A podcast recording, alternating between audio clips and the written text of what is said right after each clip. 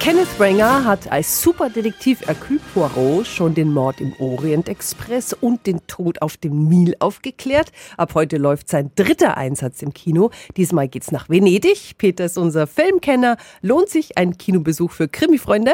Wer schon die ersten beiden äußerst eleganten Filmadaptionen der Agatha Christie-Romane mochte, kommt auch bei A Haunting in Venice auf seine Kosten. Poirot ist eigentlich schon in Rente.